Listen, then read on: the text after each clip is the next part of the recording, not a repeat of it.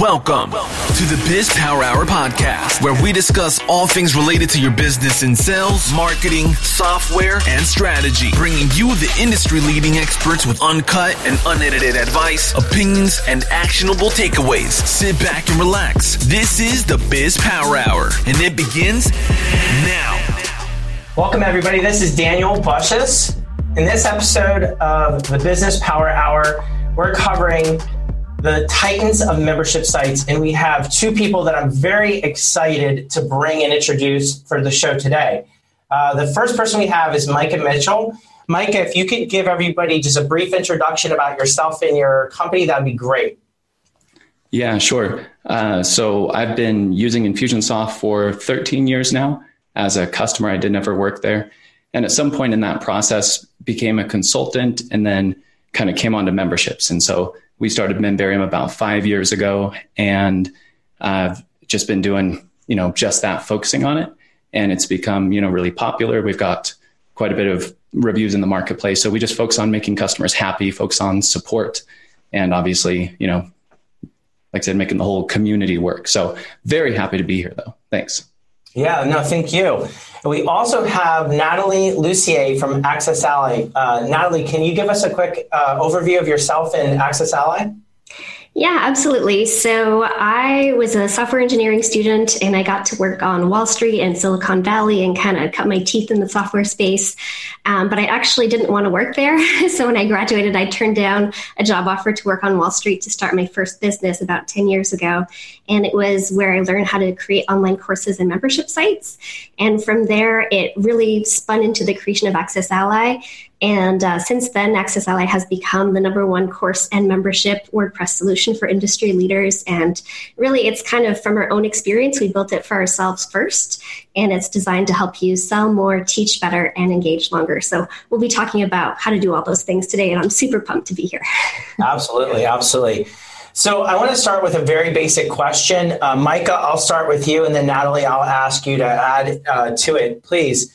And for those of uh, the people that are that are listening and they're going to be watching the recording later on our podcast, uh, let's cover the basics first. So there's a lot of questions around a membership site. Can it work in my business? And what what is a membership site? So let's really start with the basics of what is a membership site, and well, I'll let you two run with it from there. Uh, all right, cool. So I kind of look at a membership site as anything somebody needs to be a member to access. Some people say, well, a membership site, uh, you know, some people see it as subscription revenue, like monthly revenue. You can put courses in a membership site. You can have monthly revenue in a membership site. You can put a community in there. Uh, we've had companies build software in a membership site. So anything you have to log into uh, to get to is is kind of the super basic thing. And then there's you know whole other parts of information marketing, but that's where I'd start. Uh, Nathalie? Yeah, absolutely. I think whenever you kind of log in to access something, you kind of have like a member portal where you have your own version of something that is kind of individual to you. I think that's where that membership piece comes in. Um, and I think one of the other questions that's probably going to come up is kind of what um, makes a membership site useful. And I think that really comes down to that personalization piece of being a member. So if you log into Amazon or Google or Facebook or any of those sites, you're getting your own unique experience because you are a member of that website and you're logged in. And so I think that's when, as customer, as business owners, we can actually create that unique experience for each customer because we have their information because they're a member of our site. Thank you. And so I know that uh, both of you uh, mentioned or referenced a portal, and then also there's the membership sites. So I just want to clarify before we kind of dive into different topics and uses and some strategies that you all have seen that work. Um, can we clarify for or, or put to bed, you know, the difference between a membership site and a portal? Because at least from my perspective, and I'm not the expert here, here it seems like the portal and the site is pretty much same in one with a little bit of differences. So would you agree and can you add to it? I'll start with you first, Nathalie. Um, yeah, so I think it's all about definition, right? So the way that you know both of our tools work is you kind of log into a site that is hosted like on WordPress, for example, but it's basically a place where you put in your username and password, um, and then you have access to maybe it's courses, maybe it's content, but you also usually have access to your own information that you can update. And so that's kind of the piece that feels like a portal to me. Um, and it might be a portal on another system. So, you know, integrating with, say, Infusionsoft or another CRM. Um, and that's kind of how I would differentiate that portal versus membership. Micah? yeah, I like that. Um, and a distinction that came to mind too for me is is they're the same thing. It's a portal into a membership site, regardless of what's in there. You know, so when they say portal, it's like, well, where are you going into a membership site? So Perfect. it's all the same. So I know there's a lot of different businesses out there that are going to be listening to this, and so it makes it makes easy sense for if you're selling information like courses, tutorials, things like that. That it, it translates to you definitely need a membership site. But at least in, in our agency, we've built membership uh, sites for traffic engineer uh, engineering firms. We've built it for a multitude of, of different businesses so I'm going to start to kind of open the doors of what are some use cases that that can be used for a membership site, and let's just talk first about like um, different businesses maybe or different use cases, and then we can get into the granularity of some of that stuff and functionality as well. Micah, I'll start with you since I started with Nathalie last time. Yeah, so for the the basic thing that everybody knows, the content thing, you know, Netflix, Hulu, all those guys mostly they're selling access to videos. And so there's all sorts of variations in like health and wellness. You get a lot of workout sites, a lot of uh, marketing or make money sites. And there's that whole information side. A lot of those information sites, um, if they're a course builder, and there's a lot of semantics to these words, and so I'll try to, I'll try to make differentiation. But if they're a course builder and they're building like a one-time thing and putting it out there, that's one type of information marketing. But once it's a membership, uh, or you know, once your course, you add some things to it and start charging a monthly fee, then they start bringing in communities, um, you know, all sorts of content besides just video. And at that point, you know, it it kind of transforms. You know, it's not just access to data; it's they're having to manage a community, they're having to manage a brand, and all this other stuff. The site's a portal for that. Um, but I'd say. Uh, just stepping back a little bit, I think every single business needs a membership site, whether they market information or whatever they're doing because they can train their team. So we do see a lot of internal membership sites. For example, there's a franchising company that delivers their franchise through a membership site with Memberium. Uh, there's all sorts, like I mentioned, software. Um, I'm sure I've missed a bunch, but yeah, those are just a few that come to mind. Yeah, thank you. Nathalie, I'm sure you have a couple use cases as well for different industries that have uh, used the membership site. Yeah, um, so I'd love to start with an example in the physical slash retail side of things because I think people who are in that industry might be thinking, oh, I don't need a membership site or why would I use that if I, I sell physical products? So there's a great example for theornamentgirl.com. So what she has is a recurring subscription where you log into a membership site and you'll also receive a box in the mail every month. And she'll basically train you on a new craft or a new ornament that that she has, and she sends you all of the um, all the things that you need to make it every month. So it's a really cool combination of physical product, recurring subscription, and also the teaching side. Uh, and it's become really successful. So I think it's just a really great way to like think outside the box for a membership site that you can combine physical products with the online space too. Um, so that's one thing. And then definitely, you know, for service based or agency type businesses, um, we've seen people onboard their clients through a membership site. So maybe there's um, things that they need to watch or get familiar with before they start working with you. So everyone has, you know, the same lingo, they're all on the same page before they get started, or maybe signing documents or contracts. That can all be kind of automated through a membership site. And it also just makes the experience a lot more fun. Um, you can also see and track as they're going through it. So you know that they're ready to go when you know the project starts. So there's a lot of cool things you can do for sure. Absolutely. So I have a question for both of you. Mike, I'll start with you, and then Nathalie, I'll ask you to um, add your insight into it. So if you've got some businesses out there, and I'm going to just kind of, I'm going to try to throw you to a curveball here, okay? So say you're a contractor business, and maybe it's like uh, I don't know, like a, a contractor that builds additions to houses or a, a pool contractor or even like a landscaper.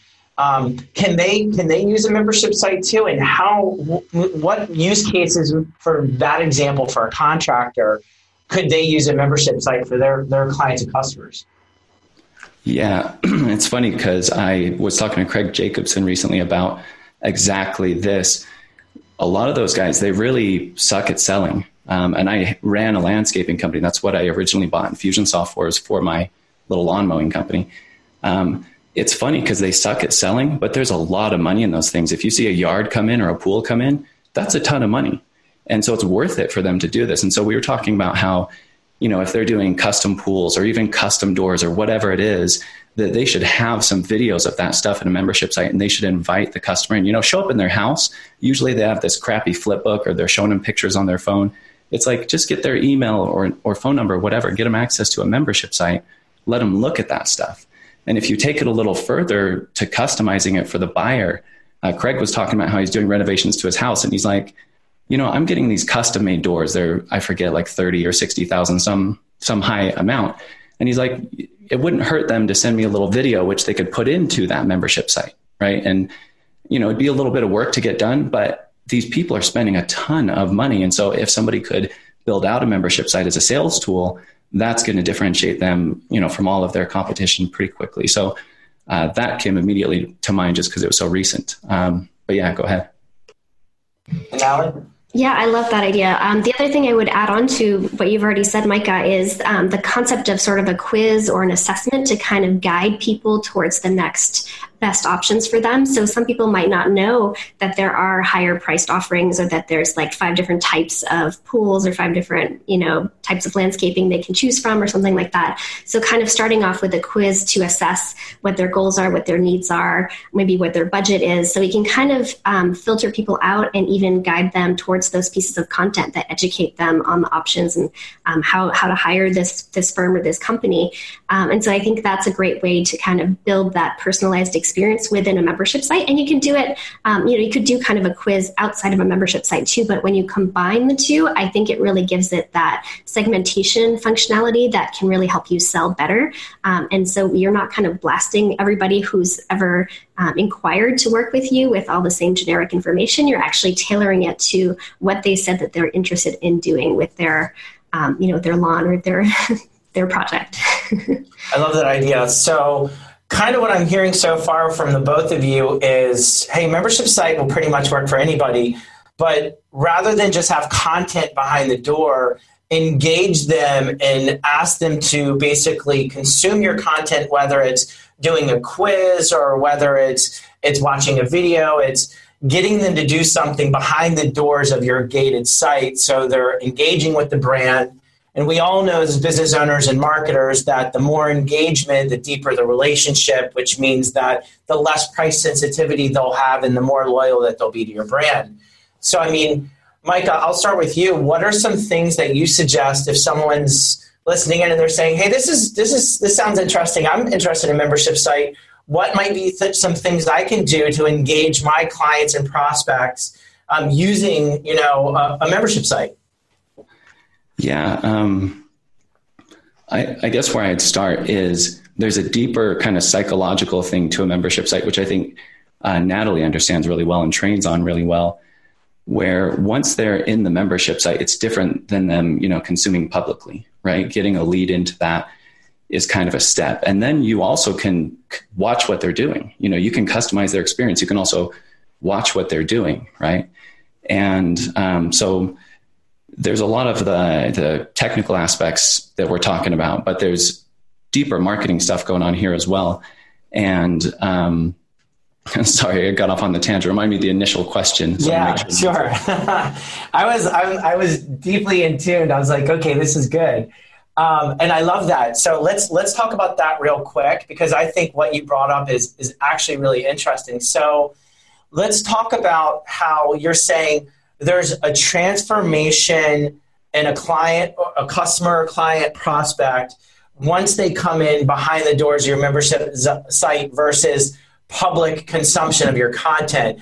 So you started to talk about that and then you kind of stopped. So what what is that difference? Like, why are they consuming content differently when they're behind the doors of your membership site? And um, I know you start with that, Micah. So Nathalie, I'll ask you to to add to that as well.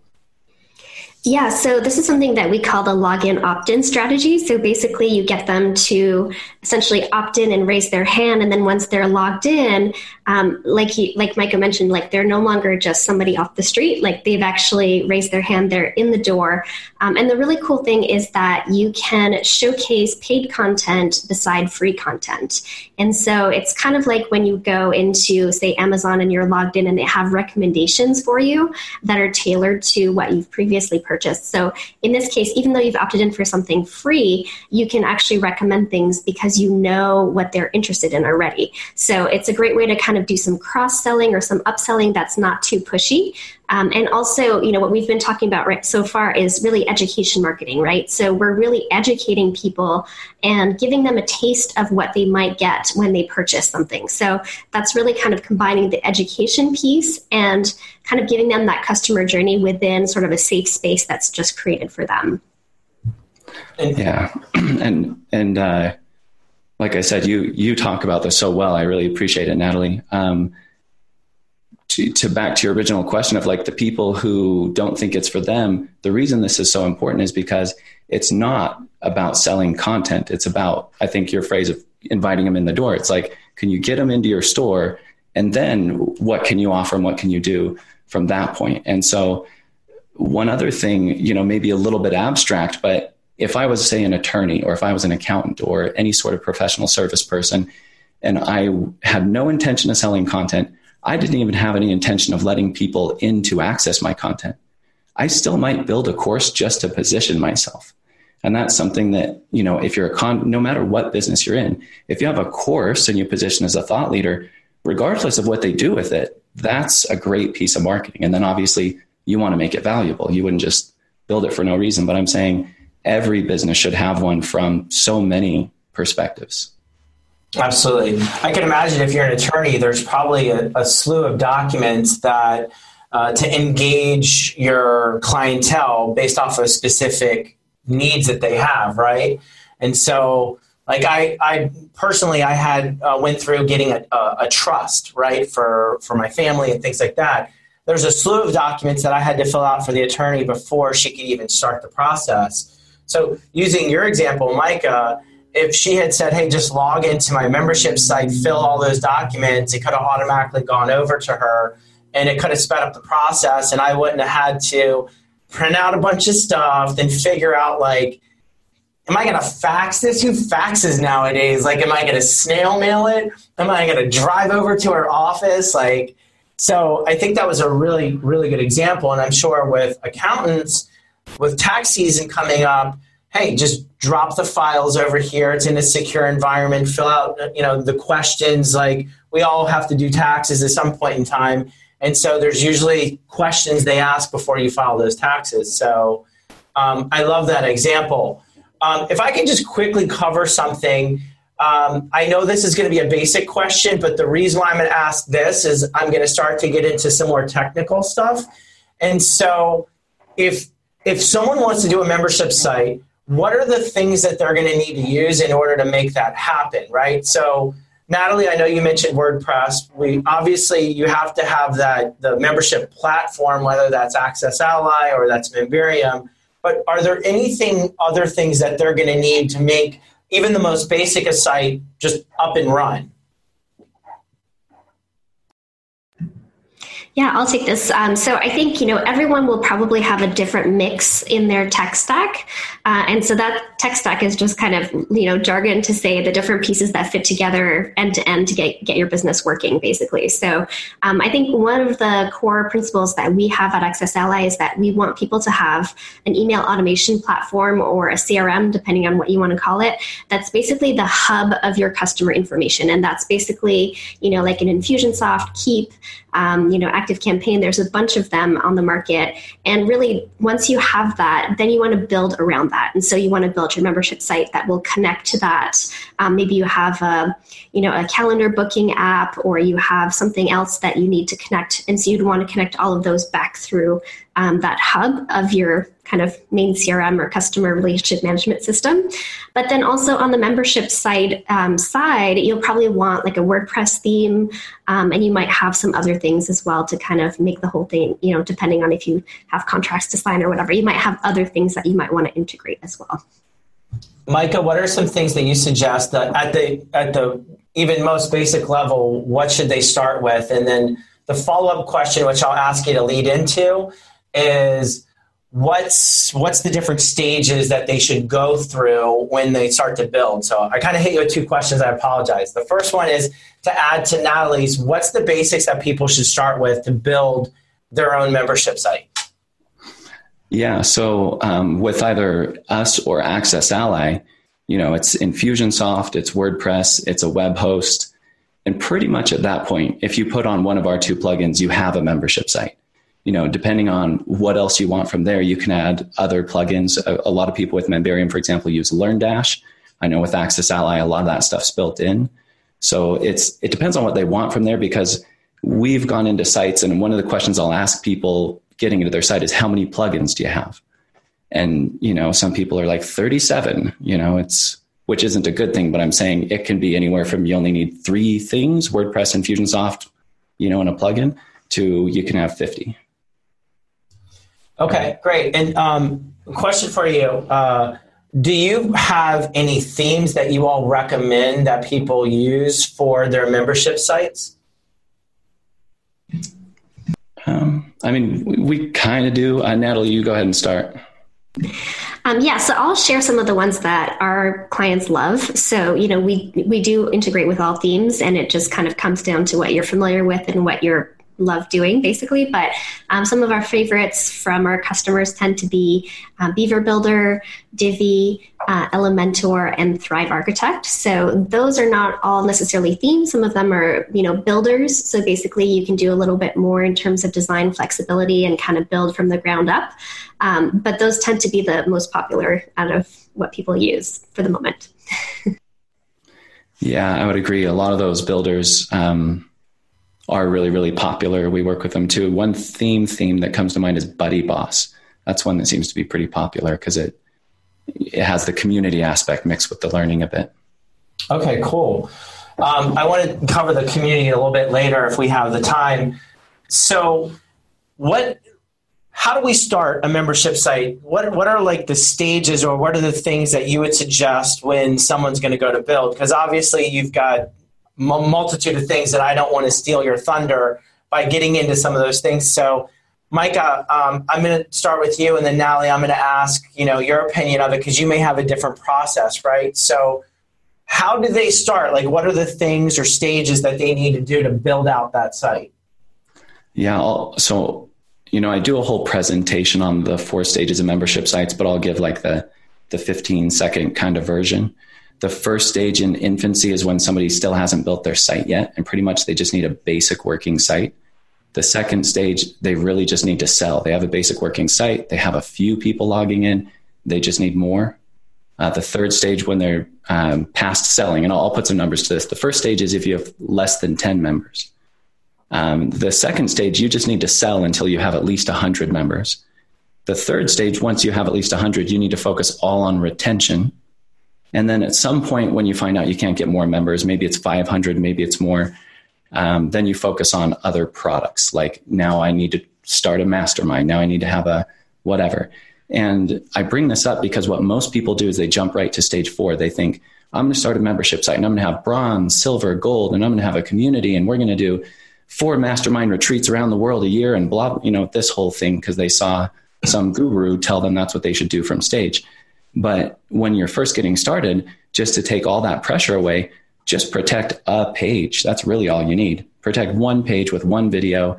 Um, you can obviously go a lot further than that, but I often tell people to start there just because it kind of breaks the ice. And then they realize, like, oh, so now to add more videos, I just add more pages and, and now I can build it as big as I want. Yeah. You know, so that's, that's kind of where I say start. And then once it is built, you know, the next issue is people focus too much on overbuilding and adding bells and whistles when they really need to shift to selling. And I don't know how much you want me to go into these details, but but that's kind of the first two stages is just get it built as basic as possible. Don't worry about all the other stuff you can, but it's going to slow you down. And then as soon as it's built, just sell. Stop adding stuff to it. Just sell. I, think you all probably see it as much as we do in our agency, which is the shiny object syndrome. And it's really hard to guide clients because they're like, and we can do this, and we can do this, and we can do this. It's like, we have no idea how your customers and how the visitors are going to react when they get in there.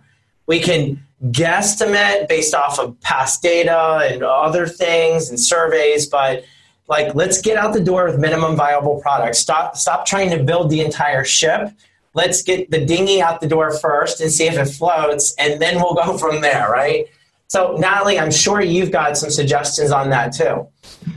Yeah, I love the dinghy analogy for sure. Um, so I'll kind of share from our experience um, how we kind of built the ship as we were kind of doing it. So what we did and kind of what led to the creation of AccessAlly is we were doing a free challenge. It was called the 30 Day List Building Challenge, and it's still available today if people go to 30daylistbuildingchallenge.com. But it was just 30 emails um, it actually wasn't even 30 emails, but it was over 30 days. I sent some emails about list building. And then people said, hey, you know, we would love to get a video a day for 30 days. So I was like, okay, great. Um, this was totally free. So I'm like, okay, we'll make it a free part of our membership site. So we built a free thing. We didn't build um, you know, five or 10 different free things. We just focused on one. And then we built, and we already had um, paid courses at that time. So we basically put a course beside the free thing in the membership site. And then that's all we did was promote the free thing and see people upgrade to our paid thing. Um, so I would say if you're just getting started, just focus on two two pieces of content creation basically your free thing and your paid thing. And so your focus from there will be improving either the free thing if people are not getting enough um, value from that and upgrading to your paid content or um, if you are getting enough people through the door on your free offer um, improving the conversion rate for that. So maybe it's in your follow-up emails maybe it's doing a special promotion that's like a scarcity based thing where they get to upgrade for, say, two days after they first join or something like that to kind of test different offers. Um, but those would be kind of the two things your free thing and your paid thing. Just kind of optimize those, don't reinvent the wheel. Um, and like I think all of us as entrepreneurs kind of get bored sometimes where we're like, okay, great, I've done this once and now I'm ready to create my next course or my next thing. Um, so just focus on the th- things you've already created, especially if they already have a little bit of leverage and a little bit of um, success, you already can kind of build on that as opposed to reinventing the wheel. Micah, um, I'm sure you've seen some amazing things that people have done with membership sites. So, do you have any stories or things that you've seen that you know kind of wowed you or that you thought were pretty brilliant that people have done with Memberium before? Yeah, so a couple come to mind, and there's a lot of case studies on our website. So on Memberium, um, people can go and look at these case studies where we go into depth, and those are useful even if you're not going to use Memberium because we log into the back end of WordPress and I say, what other plugins are you using? What theme are you using? You know, how? Let me see your campaigns in Infusionsoft. How are you marketing and all that? And what's always fun with those, so the really it's funny because success can be termed in like you know what's the most complicated coolest imaginative thing, right?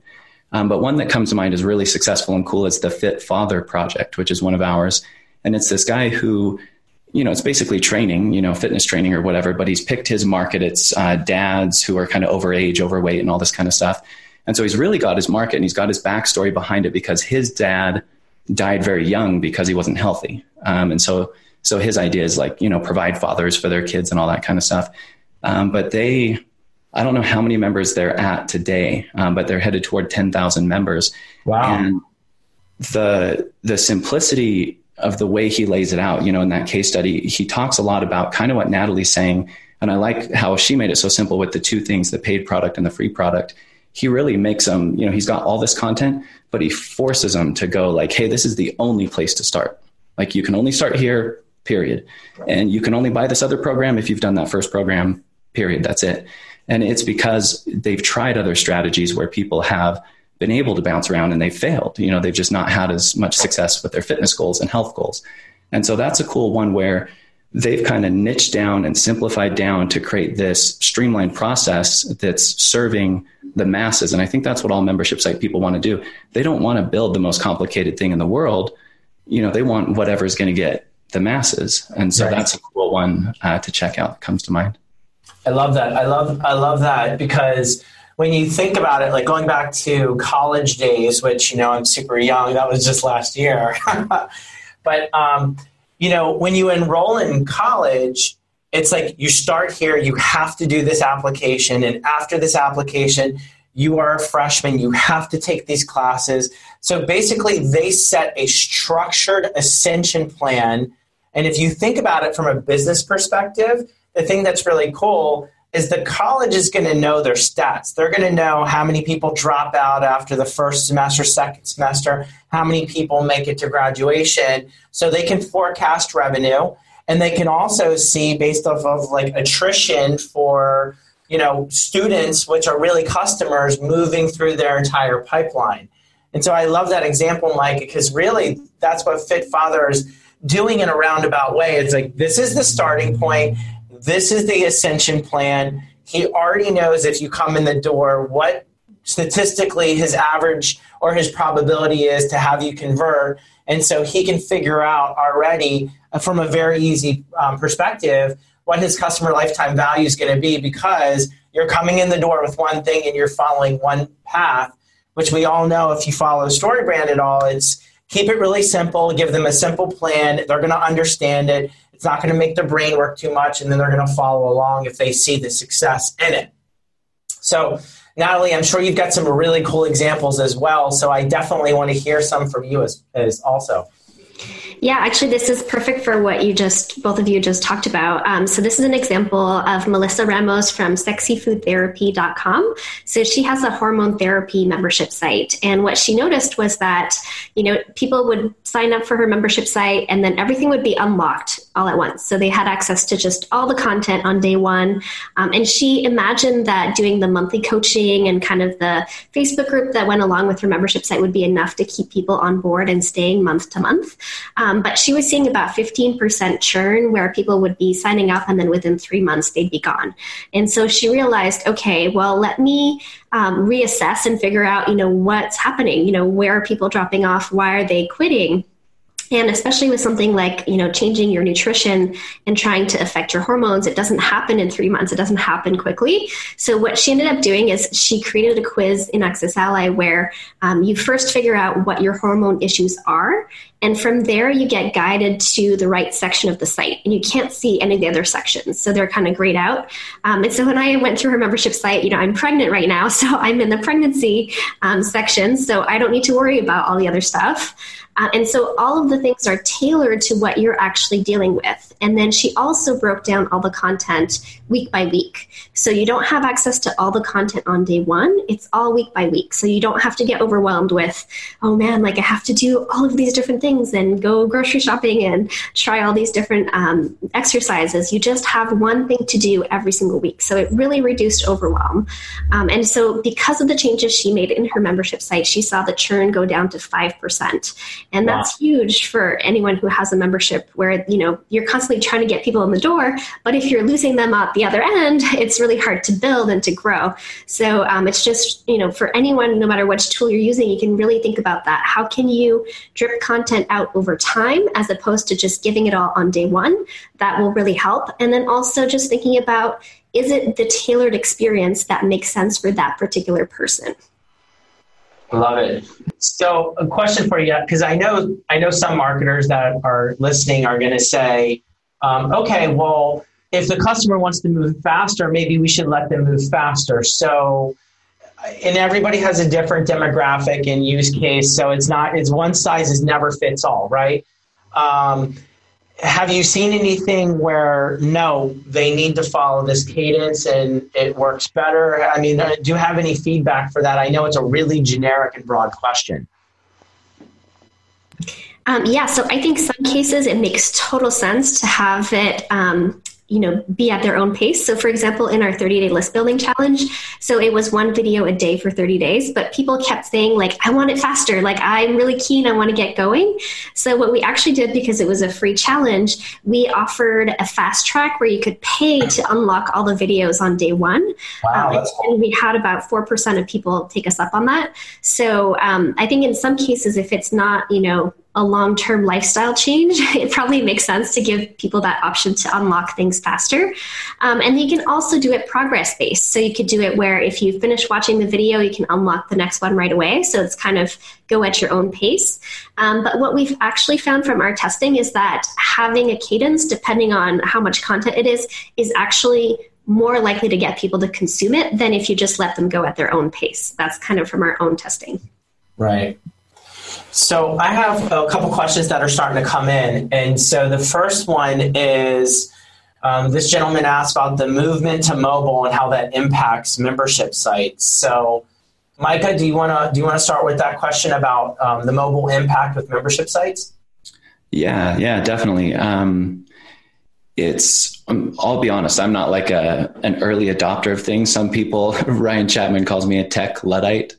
Um, so I wasn't the first person to get mobile apps and all that kind of stuff. Um, I'm not big on it, but you know, now it's gotten to me, and I know for years I've heard people talk about how you have to build everything mobile first. You know, the desktop experience will benefit from it being built from a mobile experience anyway, so you might as well. Um, but now I think it is getting to the point where, uh, you know, for us, I don't know where we'll end up. There's there's other projects out there like AppPresser that we work well with that builds mobile apps, but I think it's been over a year since mobile consumption overtook desktop consumption for membership sites. Um, and so, yeah, I, I, guess that's my my thoughts on it in general. Is you know, it's not like Memberium will build you a mobile app today. Uh, we're aware of it. We know AppPresser, but it is going to be the most important thing pretty soon. And it doesn't mean it has to be a mobile app because um, there's a there's a lot of confusion. People will say like, is Memberium, you know, does it work with mobile? And it's like, well, yeah, your website your website should be mobile responsive, and most themes are mobile responsive. You want to test it extensively. So people still use memberships right now on the phone, um, but I think pretty soon it's going to be app based, and there's there's a lot of evidence and, and, there's a lot of new capabilities that come up when you are app based, like push notifications and things like that. So if you think of, you know, I'm sure most people have a Netflix app on their phone or iPad or whatever. Um, do you really go on your phone to Safari and open Netflix and log in to watch your videos? Like you would never do that, right? You just wouldn't. And so that's why I say pretty soon it'll overtake everything. It's not there yet, but it's coming. Yeah, uh, you brought up a really good point, um, and something that's interesting that honestly I didn't even know about. So, you're saying what you've noticed in the trends is that um, membership site consumption is now primarily driven through mobile. I wouldn't have expected that. So that's what you guys are seeing over at Memberium is that people are consuming membership site content on mobile devices rather than sitting in front of like a, a laptop or a desktop? So we don't get the consumption stats ourselves, um, but I actually got this from Justin, and it's like a wider, you know, e-learning statistic. Okay, gotcha. Wow, that's pretty interesting. Um, Nathalie, um, I'm sure that you've seen some things too for in regards to mobile and the impact for membership sites. Yeah, so one of the biggest issues that we found um, you know and experienced ourselves is when you want to log into a membership site on your phone or on your tablet and maybe your password is stored on your computer or whatnot it can kind of cause some friction to kind of log back into the membership site. So what we've built into AccessAlly is called snappy login links. So you can go to the membership site you know members.whatever.com whatever the website is and then click send me a link and it'll send you a link to your email which everyone has on their phone or their mobile device. When they click that you'll automatically be logged into the membership site. So that's kind of one way that we're overcoming um, some of the mobile kind of typing your password kind of issues that people might have on a smaller device. Um, but yeah, I totally agree with Micah. You know, some people want to kind of skin their membership site and put it into an app, and there's you know definitely tools that do that. Um, but I think at the moment, it's still you know people will click a link get the link from their email and then log into the membership site and consume the content pretty easily that way. That's a great point. Um, Greg Jenkins um, asked a, a, question for both of you. So, um, Nathalie, I'll start with you, and then uh, Mike, I'll definitely ask you to, to add your input as well. So, uh, Greg asks, can you expand a little bit on the idea of how you can craft a journey inside the membership experience?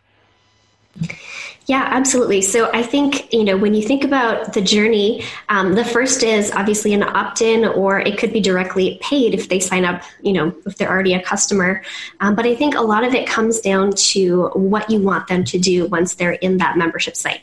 Do you want them to consume content? Do you want them to be motivated? Do you want to give them easy wins early on? Um, and so those I think are all things that we want to do early so that people feel like a little bit of that endorphin reward system um, that'll kind of keep them going going.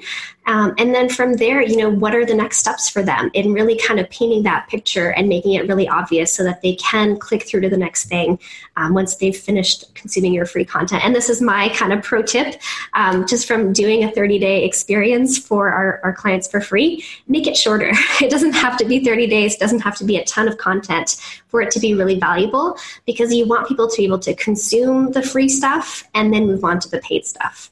So just kind of thinking about that as you design your, your videos or your PDFs or whatever it is is going to be a part of the free aspect of your membership site. And then also how it naturally leads into the next thing. So it has to be connected, right? It can't be two different um, audiences or two different topics. Micah? Yeah, no, sorry, I was just listening, got kind of sucked in there for a minute. But um, it's it, it is a really broad topic, and I've had a lot of interesting conversations around this, especially with people who've been producing content for years and years, because there's almost a journey of they create their first course and they have a little bit of content, and then maybe they create a second or a third course, and then they think, well, I've got enough courses, maybe this is now a membership, uh, or uh, in the case of DigitalMarketer, it was interesting. At one point, they transitioned to now we're going to do certifications. You know, so it used to be here's a library of content, now it's certification based, and so there's so many customer journeys. And it's kind of funny because initially when you have only a little bit of content it's so simple. And then when you get more content Nathalie mentioned the example where she had a, a client who gave them a quiz first and then put them in you know guided them through the library basically based on their quiz. So it kind of depends on how much content you have.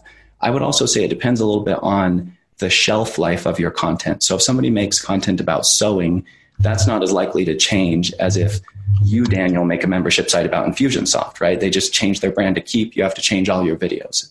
Yeah. So, so there's like a shelf life, and then there's a volume of content, and then it's also what are we doing? Are we certifying? Are we trying to create a long term relationship, like a, a membership a community?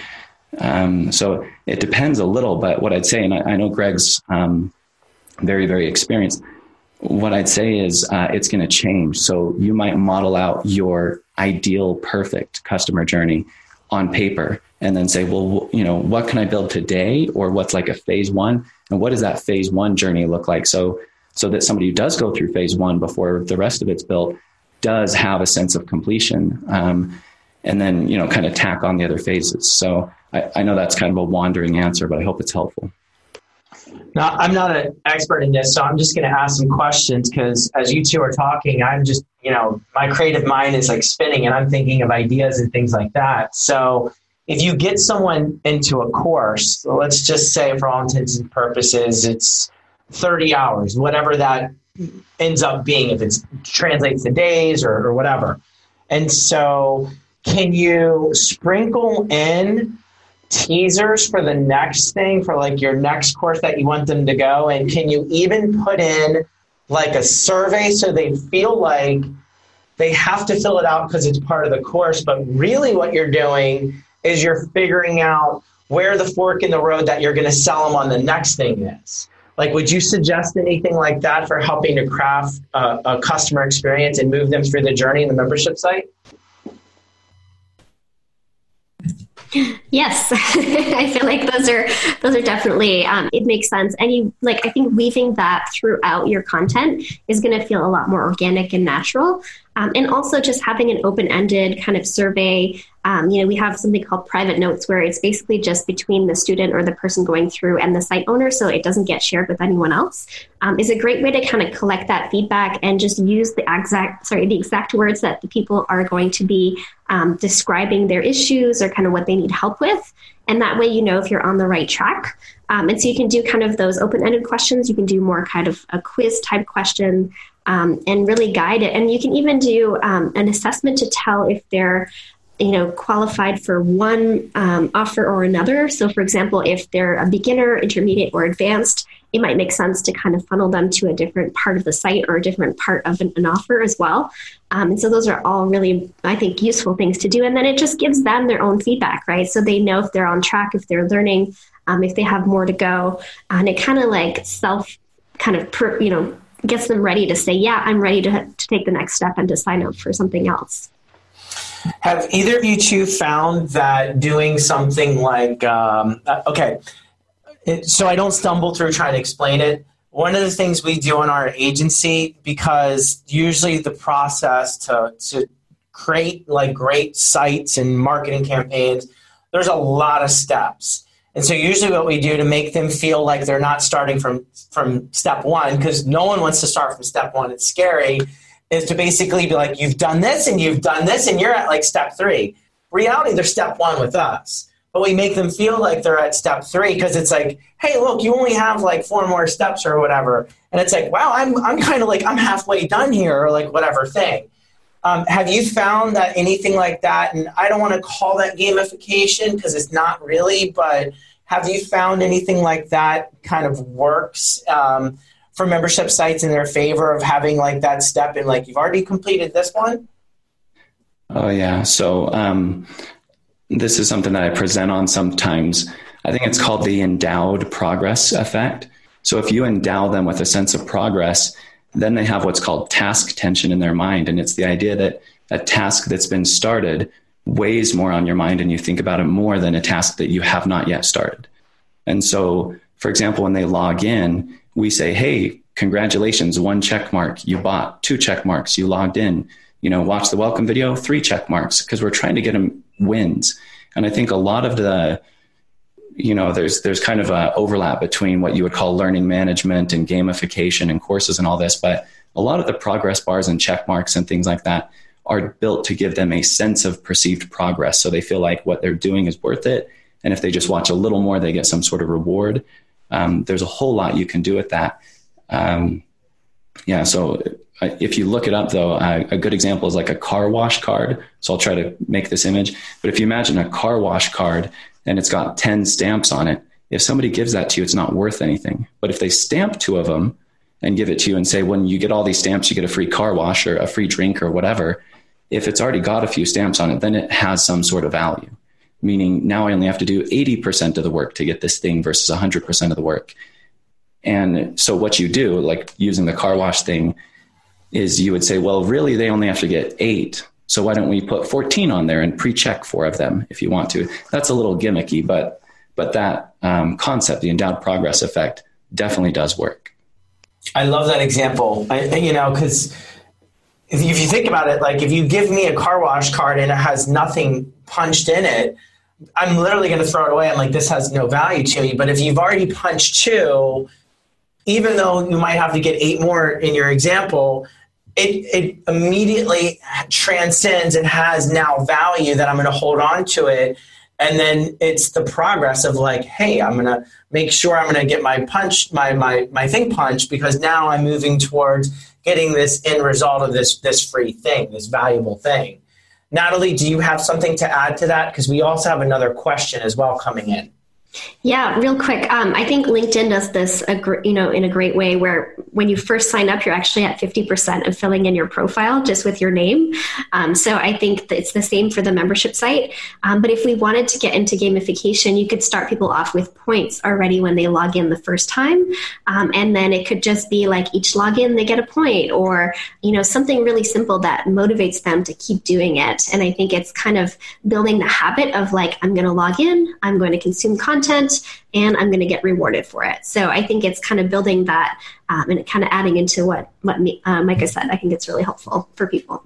Yeah, and without getting into too technical details, I would imagine that using whatever marketing automation or whatever that you have, there's a way that you could actually track to see they've logged in two times, three times, whatever, and then actually send them either a personalized, pre produced video, uh, personalized as in just saying thank you, not saying their name in it, um, or like even an email as well saying like hey this is awesome like you've logged in x amount of times over you know whatever the, the cadence or the, the days are so acknowledging them going back to the both of what you were saying earlier is that the personalized experience so it's not just like logging into an open void, right? Like it's definitely personalized. Cool. So there's a question that comes in from Jason Lee, um, and he's got a couple points in this question here. So what he's asking is, what's the startup cost for these membership sites? And then um, he references you, Mike, and he says, if you take what Micah outlined in the different stages, what are those costs? And so he's kind of saying like a basic site with less than 20 members, um, a selling site with 100 members, and going through. So he's kind of wondering like a ballpark of a comparison against. Uh, and I won't mention other platforms, but he's saying like, what's a ballpark in cost to to get like? And let's just start because I know there's a lot of uh, points to that question. Just to get a basic membership site up and running, and I know this is a really broad question because it's based off the content and the, the tools that you're going to use for that. But what might that look like for just something basic? Yeah, so the costs of the software really aren't it. You know, um, Infusionsoft obviously can be a little expensive. I assume people on this call are using it, uh, but if not, 300 bucks a month or so. Uh, so let's say that your tech stack might cost you on the high end 500 bucks, including your host, your CRM, your plugins, themes, whatever else. It's really more the time um, that you're going to spend doing it. And so when you ask about budgets, it really comes down to the person. What I tell people a lot of the time with Memberium as an example is if you know WordPress and you know Infusionsoft, you basically know Memberium because that's that's all we're doing is saying if this then that, you know. Um, meaning if this tag in Infusionsoft, then they have access to this page in WordPress for the most part. Lots of other stuff, but but if somebody has that experience, they can come in and run up a membership site in a day um, at, at, no cost themselves. Now, what I'm calling a membership site is is just the the container, right? They still have to make their content and edit it and put whatever value into it. But I've seen a lot of consultants charge, you know, five thousand is maybe a, a starting ish point. You might be able to get a little lower. But what they're doing for you in a lot of those cases is they're really building you the website the membership aspect of it is not that much. So if you already have a WordPress site, for example, then you can just put either of our plugins on that existing WordPress site. Now your site is a membership site. You don't have to build another one. You don't have to get more design. You can just now protect areas of your site. So it really depends on their starting point, their experience. I'm not trying to dodge it. I just know I'll get killed if I answer this specifically without any detail. Um, yeah, and and I'll go out on a limb just to say you know, if you don't have, uh, uh, pretty much everybody should have a, a, website, and if it's not on WordPress, then you you all correct me if I'm wrong. You should have your membership site on WordPress, and if you do, you're obviously going to need hosting of the website, whatever that is. That's up to you to find that out. You'll need to get a license of Memberium or AccessAlly. Um, at the end of this call, we'll give them um, information how to learn more about your sites, and, and, they can explore demos and pricing and all that stuff. Um, and then you're going to need some kind of automation to run that as well. Um, Infusionsoft or Keap can be as low as $99 a month, but then you're getting into like, are you doing e-commerce? How many users? How many contacts? ActiveCampaign. There's a bunch of other um, platforms that have similar pricing. Um, I'm going to go out on a limb and say anywhere from you know seven hundred dollars to a thousand dollars seems kind of fair just to buy your technology. But the beautiful thing that I at least say, and this isn't about me, but um, I always say to clients is look, if you build evergreen content and you start simple with minimum viable product, the beautiful thing is this thing's going to sell for you forever. For as long as you have it up it's going to work for you. Sure, you may have to make some tweaks or revisions, but you just don't drive your car forever and never get an oil change or never fill up the gas tank again, right? Like that would be insane. So it's the same thing with your content and everything else. Um, Nathalie, I know we're kind of getting towards the end, but I wanted to make sure that um, you had a chance to answer that question as well. Yeah, so a good lens that I like to give people is good, better, best, right? So when you're just getting started, you can invest time or money. You're going to pay for your tech stack no matter what, but you're going to invest probably more time because you have the time uh, in the beginning to kind of figure things out and get going with the tech. Um, if you're less technically savvy and you want to hire it out, there's kind of a better option where you might get a a template or kind of work with someone that has sort of a pre-made way of getting getting going. So you don't have to design something from scratch and you just drop in your content. And then the best option you know as your business has grown and you're able to reinvest is when you work with an agency when you work with someone that will do a custom design or a custom build or custom automations or whatever it is that you kind of have a bigger vision for your site. So in the beginning you're able to kind of get started with a smaller budget and kind of bootstrap. And then over time you're able to kind of upgrade and get the more customized um, version of your site up and running. And I think one of the important things that a lot of people overlook is that regardless whether you're using AccessAlly or Memberium, you own your content, right? You own everything. You own the platform that you're building. You own the content that's in there. And so if you if you build on another platform, you actually don't own your content. Like if they decide that tomorrow they don't like your content, it's done. Like your content's not, um, you don't own it. Like it's not housed on your own server or your hosting environment. And so you're at the whim of whatever they want to do at whatever point in time. So I think that's a really big differentiation that a lot of people overlook that using AccessAlly or Memberium, you control everything. It might seem like initially it's a tad bit more work than like some like, you know, pre-built thing but the difference is is is critical. Is you control it, you own it, and you can build it however you want. You don't have to hope that maybe they'll release some feature in the future that you can do this next thing or whatever, right? And so I think that's really really important. Um, I'm going to ask a final question. This is this is my question that's coming to you all because one of the things that we're starting to do that I think kind of makes sense is I know for most people that are driving paid traffic, they're they're doing landing pages. And for anyone who's listening and doesn't know what a landing page is, it's a dedicated page to direct traffic that has a very specific um, request or call to action for them to do, right?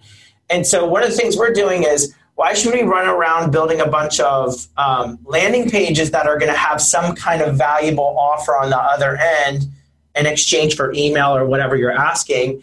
Why not use a membership site to do that?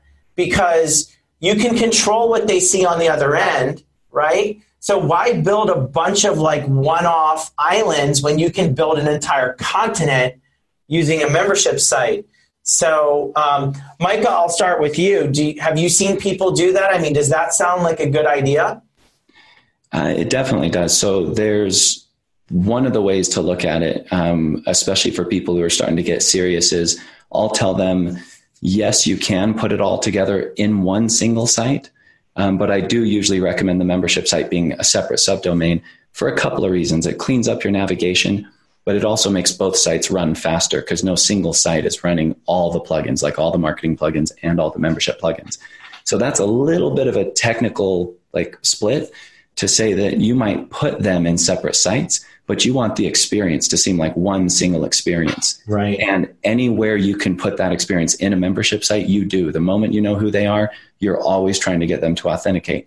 Even if they don't know they're authenticated, they don't need to know. Like they can, we have auto login links, for example, where we email them and they click and, you know, you can tell them it's an auto login, but you don't necessarily have to um, when they get to that page. But again, you're, you're seeing what they're doing and you're able to kind of get feedback and present a customized experience whether or not they know they're in a membership site. But I would say the moment you can get them in, you do. Absolutely. Nathalie?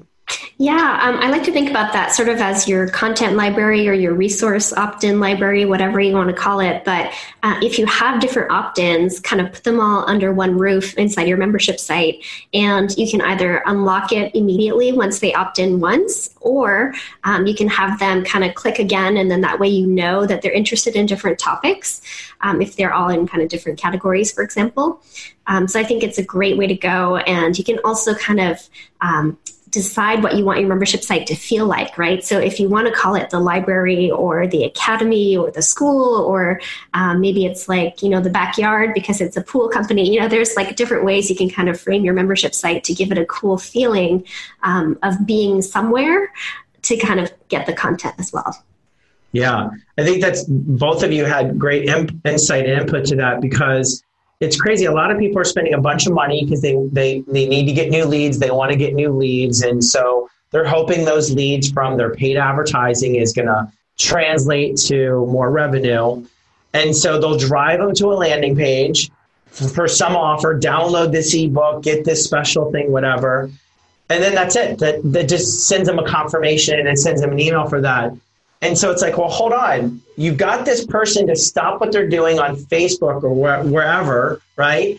And then they're engaging with you and you're going to stop the engagement. Like, that sounds crazy. Like, why would you do that? Like, they're engaging with you. Give them the opportunity to continue to engage with you and then let them on their own terms walk away. But don't have, don't start a conversation and the conversation's going well and they're like, okay, see you later and walk away. So I think there's a lot of potential lost revenue from people that are kind of doing like, oh, here's a landing page and like and then that's it. Like I'm gonna email you your thing or I'm gonna try to immediately now sell you and then go back to whatever you're doing.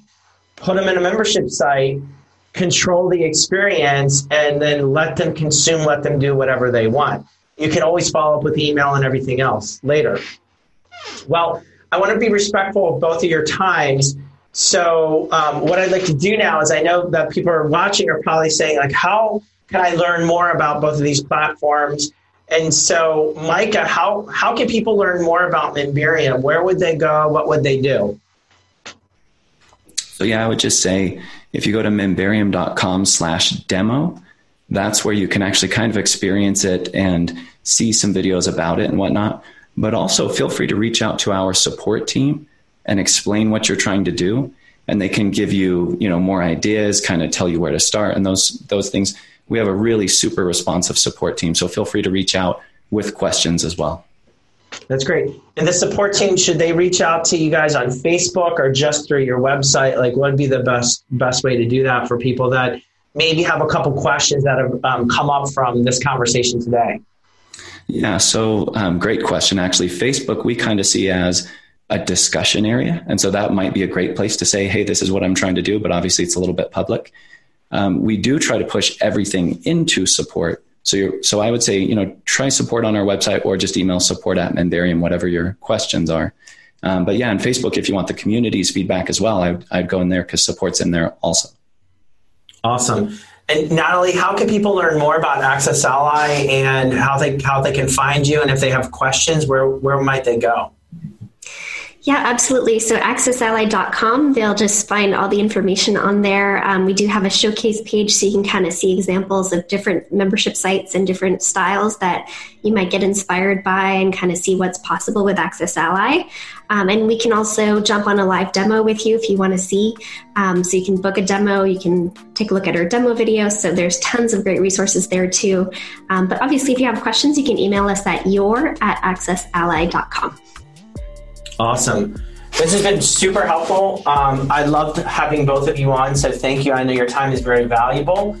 And I wish you the best of luck for the rest of your day. So thank you for uh, being on the Business Power Hour. Yeah, thanks for having us. Good to see you guys. Good to see you, Nathalie. Bye, guys. Thanks so much. Bye. the Business Power Hour is produced by Built by Love. To find out more about future episodes, to apply to be a guest on the show, or to simply ask a question, please visit bizpowerhour.com.